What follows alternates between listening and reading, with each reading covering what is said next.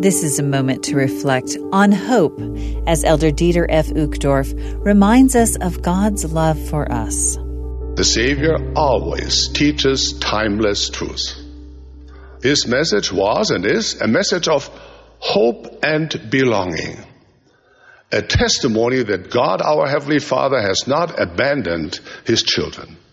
It is astonishing what we can learn when we look a little closer to our Heavenly Father's plan of salvation and exaltation, the plan of happiness for His children.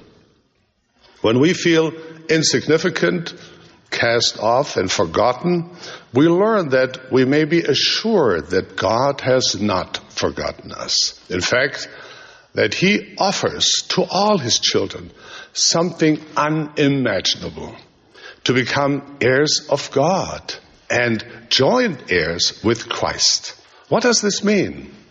That we will live forever, receive a fullness of joy, and have the potential to inherit thrones, kingdoms, principalities, and powers. It is so humbling to know that this magnificent and supernal future is possible, not because of who we are, but because of who God is.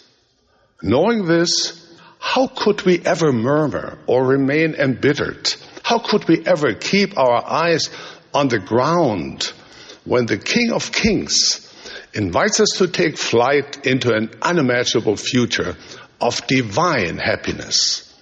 Because of God's perfect love for us and the eternal sacrifice of Jesus Christ, our sins, both great and small, can be blotted out and remembered no more. We can stand before Him pure, worthy, and sanctified.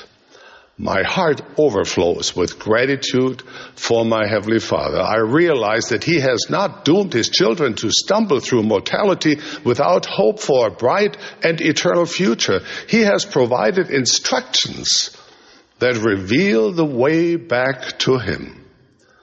And at the center of it all is His beloved Son, Jesus Christ, and His sacrifice for us.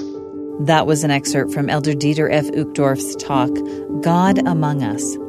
This is a moment to reflect.